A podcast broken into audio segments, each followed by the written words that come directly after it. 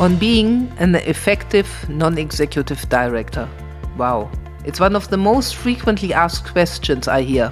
What does it take to be an effective non executive director? So, in this podcast, we focus exactly on this question. I'm delighted to talk with Marianne Loner. Marianne has a 35 year long executive career in investment banking, commercial lending, and asset management in London, New York, Chicago, and Zurich. With global organizations, and now serves on various boards, all in financial services, for already more than 12 years, and she does so all over the globe. Welcome to the Better Boards podcast series. I'm Dr. Sabine Dembkowski, founder and managing partner of Better Boards. We make the boards of the most ambitious organizations more effective. Our mission at Better Boards is to contribute to creating better boards. We do this by providing clients with an evidence based approach for board evaluations and board development programs. Our clients have access to an innovative digital platform they can use for their internal and or as part of a fully facilitated external evaluation. To fulfill our mission, we give a voice to all who care about creating better boards. Marianne, thank you so much for contributing to the Better Boards podcast series. Thanks, Sabina, for having me on this podcast. I particularly appreciate because I know you are just about to jump on a plane, yet another plane to South America. So thank you for squeezing us in. Thank you so much. And let me just take a moment to thank the members of the audience for joining in and listening. It's always a pleasure to talk with you about the director role, corporate governance, and how to be effective. Let's jump straight in. I mean, you had a very successful career in the financial services industry, and then you embarked on this career on boards. You are now serving uh, for already over 12 years boards in financial services institutions. What attracted you to actually doing this, switching from your executive career to a career on boards in the first place? You know, it's absolutely true. I've been on boards and various committees in Latin America, the Caribbean, and Europe for 12 years now. And I have to observe that time flies when you are having fun. Yeah. a few thoughts to your question. I'd like to believe that all board members want to bring their expertise and learnings to make a difference for the companies they serve. And I would say that certainly was my starting point. I welcome switching from a daily operating and implementing focus, one focused on strategy, which is a key role for any board. But more importantly, I also wanted to refocus on emerging markets and work with companies where I thought I could make a difference for their clients and societies. And by this I mean furthering economic development and best practices in ESG. And I thought that being on a board, especially given such a long career in financial services, would be a great way to do this. What's unique, Marianne, what you have done? Most directors we come across in our board evaluation, they serve on boards in one or two countries. And if they want to really spread their wings, they serve on boards in different industries. But they pretty much stick to what they know, to the country they know. You did something quite different. I mean, you only serve on boards in the financial services industry, but you do this really worldwide. So let's unpick this a little bit. What are, in your view, the benefits to focus on serving on boards in one industry only? I think if you're in one industry, you end up having very strong content. And this allows very quickly for you to become effective because you already understand the related subject matter.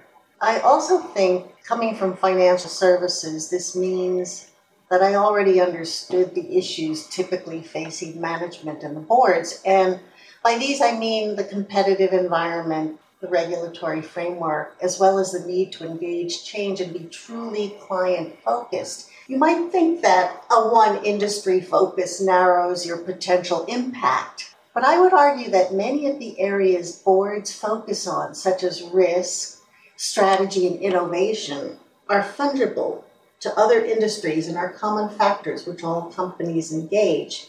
And I'd also like to add that Diversity comes not only from having board members from different industries, typically members have a diversity of thinking and backgrounds which enrich the discussion and decision making process. And that's been my experience um, across the board. In contrast to a lot of board members we know, you really serve across borders. You mentioned in developing countries, but what's the attraction for you to serve on boards really worldwide? I mean, the Caribbean, South America, Europe, it's quite different culturally and also from the way corporate governance is approached. True, and it also requires a different wardrobe. so I would say no one country or company has a monopoly on best practices, and that having worldwide experience in a way naturally creates a diversity of perspective and experiences. And I think that's always a good thing and by working in several countries, this has allowed me to see similar opportunities and challenges, but from different angles, as well as to develop a view on best practices. It's been personally challenging because while financial industries are very similar across these countries, the local variation is often a new dimension. So different countries have different trends, and I think in the end that creates a portfolio of situations which can be used all over the place with the boards that I served. And you must have collected a lot of air miles. That's true also. and a lot of backache on that air on those airplanes. What makes in your view, coming back to the title of this podcast, what makes in your view an effective non-executive director? A question I'm asked so many times. This might, might take a little bit for me to answer because there are just so many ways of approaching this question. So I would say about effectiveness. Let's start when board members are selected. Typically, they should have a clear idea about what they bring to the party. In other words, what value is the collective board hoping they will deliver? That's an absolute must in order to be effective as a non executive director. So, first off, what immediate role are you likely to play and to what end? Then comes the hard work, which is engage in active listening, understand the center of gravity in the board, the dynamics with management, and the culture. And I underline that again the culture of the company. So, not every company will answer these questions the same. Is this a company where there is transparency? Are there hidden agendas? Are the real decisions made in or out of the boardroom? The answers to these basic questions shape personal strategy as how to best engage issues and understand the decision making framework, risks, and your approach. You, as the single board member, your approach to influencing issues raised in outcomes. It's a huge investment in thought capital and time and commitment. Say, in your view, anything specific in the financial services industry? Well, certainly financial services has been going through a tremendous amount of change in the last 10 years, especially. And I think the competitive environment has become more complicated given fintechs and other industries disrupting right, left, and center. While we're not really worried about supply chains as a manufacturing company, we still have to worry about the impact of all of the world change on our clients and whether or not we're still aligned, aligned with them. I think this means that board members cannot rely on historical experience to deal with some of this. In this context, effectiveness means engaging a new horizon and translates into tech savviness and considering new business models and innovation. So, to be effective here, we board members might need to not only know the questions to ask, but actively fill our digital gaps for more informed decision making so I would say it is important to stay current while thinking ahead. And the financial industries has a lot of those elements. Our listeners really love very practical tips and tricks from our contributors. How do you stay current, Marianne? How do you do it? I would say I do it through many ways. I have networks. I have different experiences, and I talk to those people on a regular basis. I also read a lot of studies from consultants about trends mm-hmm. which can affect my company and the countries and where we are. I think a lot, I pay a lot more attention these days to macro political environments in case sudden changes could have an impact on the company. So I think there are just many ways of trying to keep my ear to the ground, and it's both micro and macro, and it's continuous, and also trying to be more forward looking as possible is key to this given the strategic role that we have as board members. Are you seeing that this is what other board members do?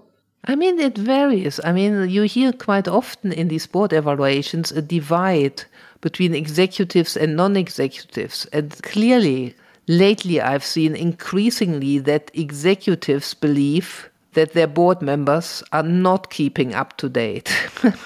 there are some even some interesting studies out that report on this divide. I reported on it in, in some LinkedIn posts. Some numbers are absolutely shocking. I mean that two thirds of executives believe that certain members on their board should not be there, that they don't keep up to date.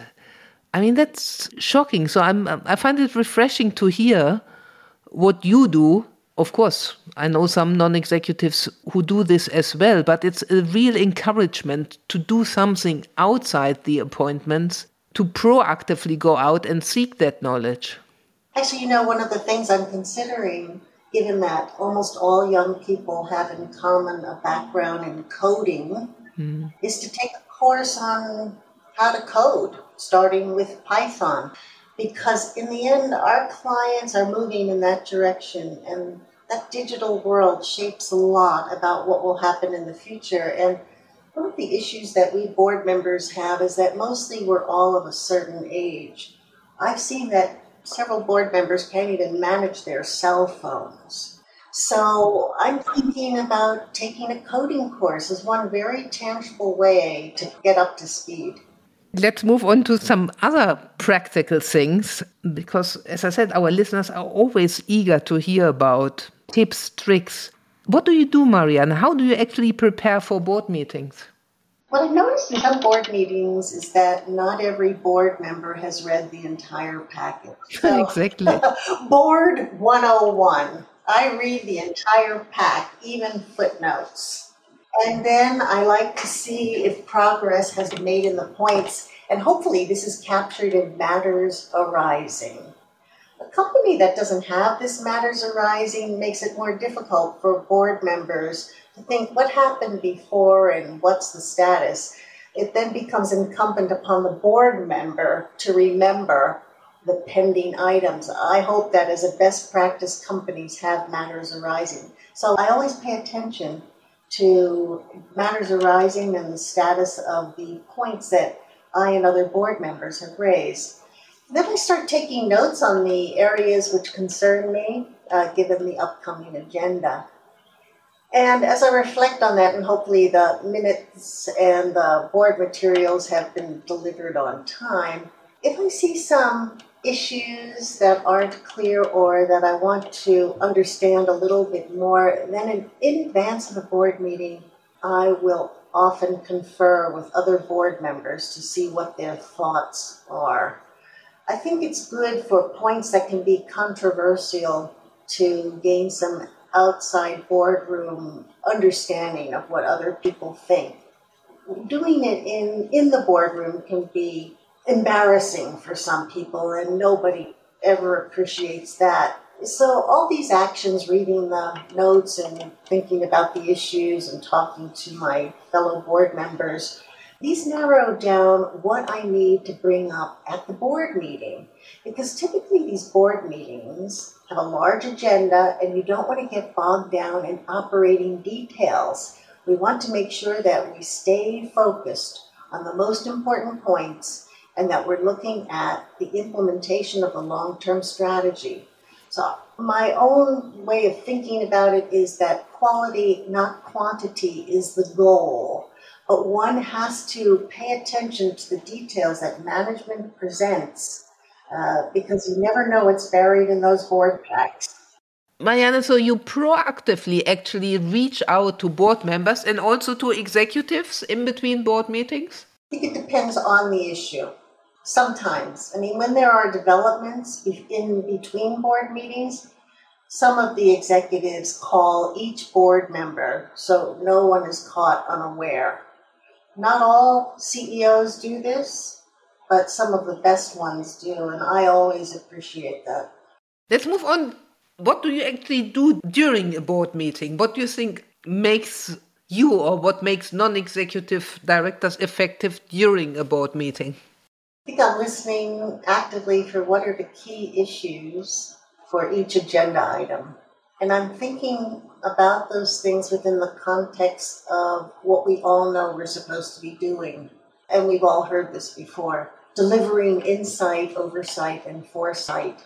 I admit hindsight might be important too, depending on the situation. And sometimes board meetings can be a little too much hindsight and not enough thinking into the future and what's happening around the strategy and upcoming changes. How do we stay relevant to clients? So, insight, oversight, foresight probably would be my favorite part of the board.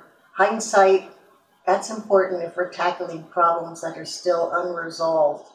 So, I'm looking for what are the key issues affecting the strategy and the health of the company I expect them to be raised. If not, I hope that I'm raising them. And I hope that management engages those topics, that we have a way of validating those issues that makes for a very informed discussion. And in the end, everyone should feel clear when we leave the meeting about what we're doing and where we are going. If that's not clear, I sometimes reach out to the executives and say I wasn't quite certain where we all ended the meeting. Um, here are the messages I got out of the meeting. Is that are those your takeaways also? Each meeting with clear messages and understanding what is the process for follow up and are there any key changes that we need to consider? That for me is a meeting that's powerful. And I have to say, people, there are some who do that and they do it quite well. These were a lot of great practical tips and tricks here. Now, sadly, we have to come to an end. I'm looking at the time. And we always ask at the end, what are the three things our listeners should take away from this podcast? I think my first point would be around personal effectiveness. And that is you will only be effective as a board member if you have effectively and affectively, so emotional resonance, affectively, spent the time to build relationships with other board members and management. You have to know that you cannot operate in a vacuum and you have to build trust. So I think that's the foundation for everything. Secondly, I think boards have strong DNA toward consensus. So pick your battles and avoid Pyrrhic victories. To be effective when there are strong differences, it's important to understand others' views, how to assess the impact of the choices at hand. I think this point is very important. Have courage and stand up for what you think is right. Silence does not serve the business. And then, last but not least, know the details of the business, but let management do their job. Stay strategically focused wherever possible and keep the company focused on the long term. I think those would be my three major takeaways. Marianne, this was absolutely amazing. Thank you so, so much. A very rich podcast. Thank you so much for contributing to the Better Boards podcast series. Thank you. And if anyone has anything to add to what I've said, I'm also open to hearing back from your public. Fantastic. So, listeners, get back to us. Thank you. How can we help you and your board?